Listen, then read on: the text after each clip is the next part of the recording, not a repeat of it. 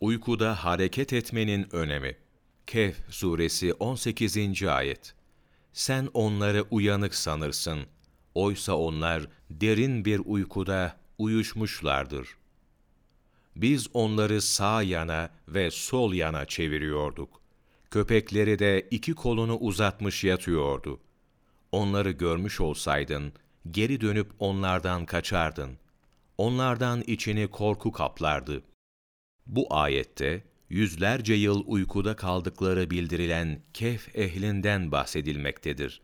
Ayrıca Allah Celle Celaluhu, bu ayette, bu kişilerin bedenlerini sağ ve sol yanlarına çevirdiğini bildirmektedir. Bunun hikmeti ise, çok yakın bir tarihte keşfedilmişti. Uzun süre aynı yatış pozisyonunda kalan insanlar, kan dolaşımında komplikasyonlar meydana gelmesi, deride yaraların oluşması, yatılan yüzeye temas eden bölgelerde kanın pıhtılaşması gibi ciddi sağlık problemleriyle karşılaşırlar. Uzun süre aynı pozisyonda yatıldığında meydana gelen yatak yaralarına basınç yaraları da denir.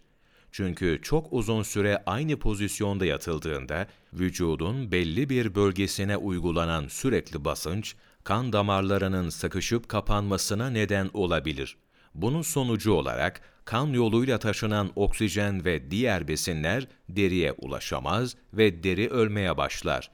Bu durum vücutta yaraların oluşmasına sebep olur. Eğer bu yaralar tedavi edilmezse derinin katmanları, yağ ve kas dokuları da ölebilir. Derinin ya da dokunun altında oluşan bu yaralar tedavi edilmezlerse ya da enfeksiyon kaparlarsa ciddi boyutlara ulaşabilir, hatta hayati tehlikeye sebep olabilirler. Bu nedenle deri üzerindeki basıncı azaltmak için her 15 dakikada bir pozisyon değiştirmek en sağlıklısıdır. Kendi kendine hareket edemeyen felçli hastalarda bu nedenle özel bir bakıma tabi tutulurlar ve her iki saatte bir başkasının yardımıyla hareket ettirilirler. Yukarıdaki ayette 100 yılımızda keşfedilen bu tıbbi bilgilere dikkat çekilmesi, kuşkusuz Kur'an'ın ayrı bir mucizesidir. Doktor Mazhar Kazi 130 Evident Miracles in the Quran Sayfa 108 12 Mayıs Mevlana takvimi